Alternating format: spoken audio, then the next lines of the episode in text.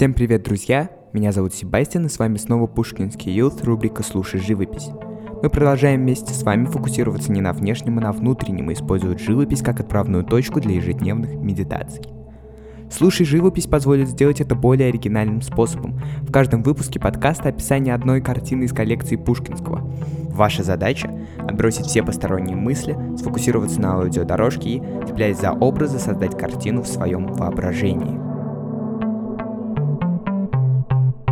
Давайте начнем. Перед нами две сестры, лежащие на берегу. Они только что искупались, и теперь их тела раскинулись на траве в непринужденных сладострастных позах. Беседуют о любви, вчерашней и о той, что придет завтра. Тела девушек подчеркнуто объемны, они будто воплощают собой жизненную силу.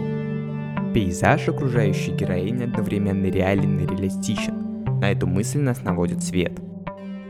Розовый – основная цветовая доминанта. Он распадается на сотни оттенков, от нежно-розового до кроваво-красного. И это цветовая игра повсюду.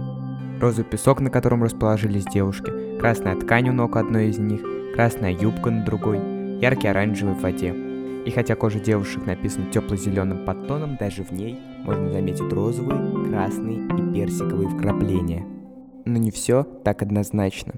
Колорит картины не разрешается одним этим цветом.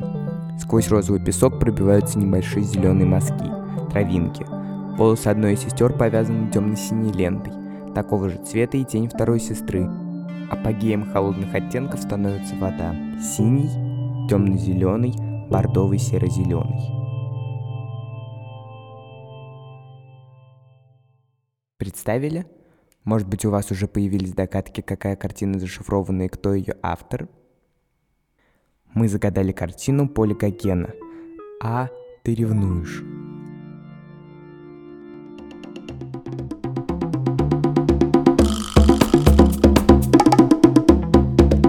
Увидимся в Пушкинском.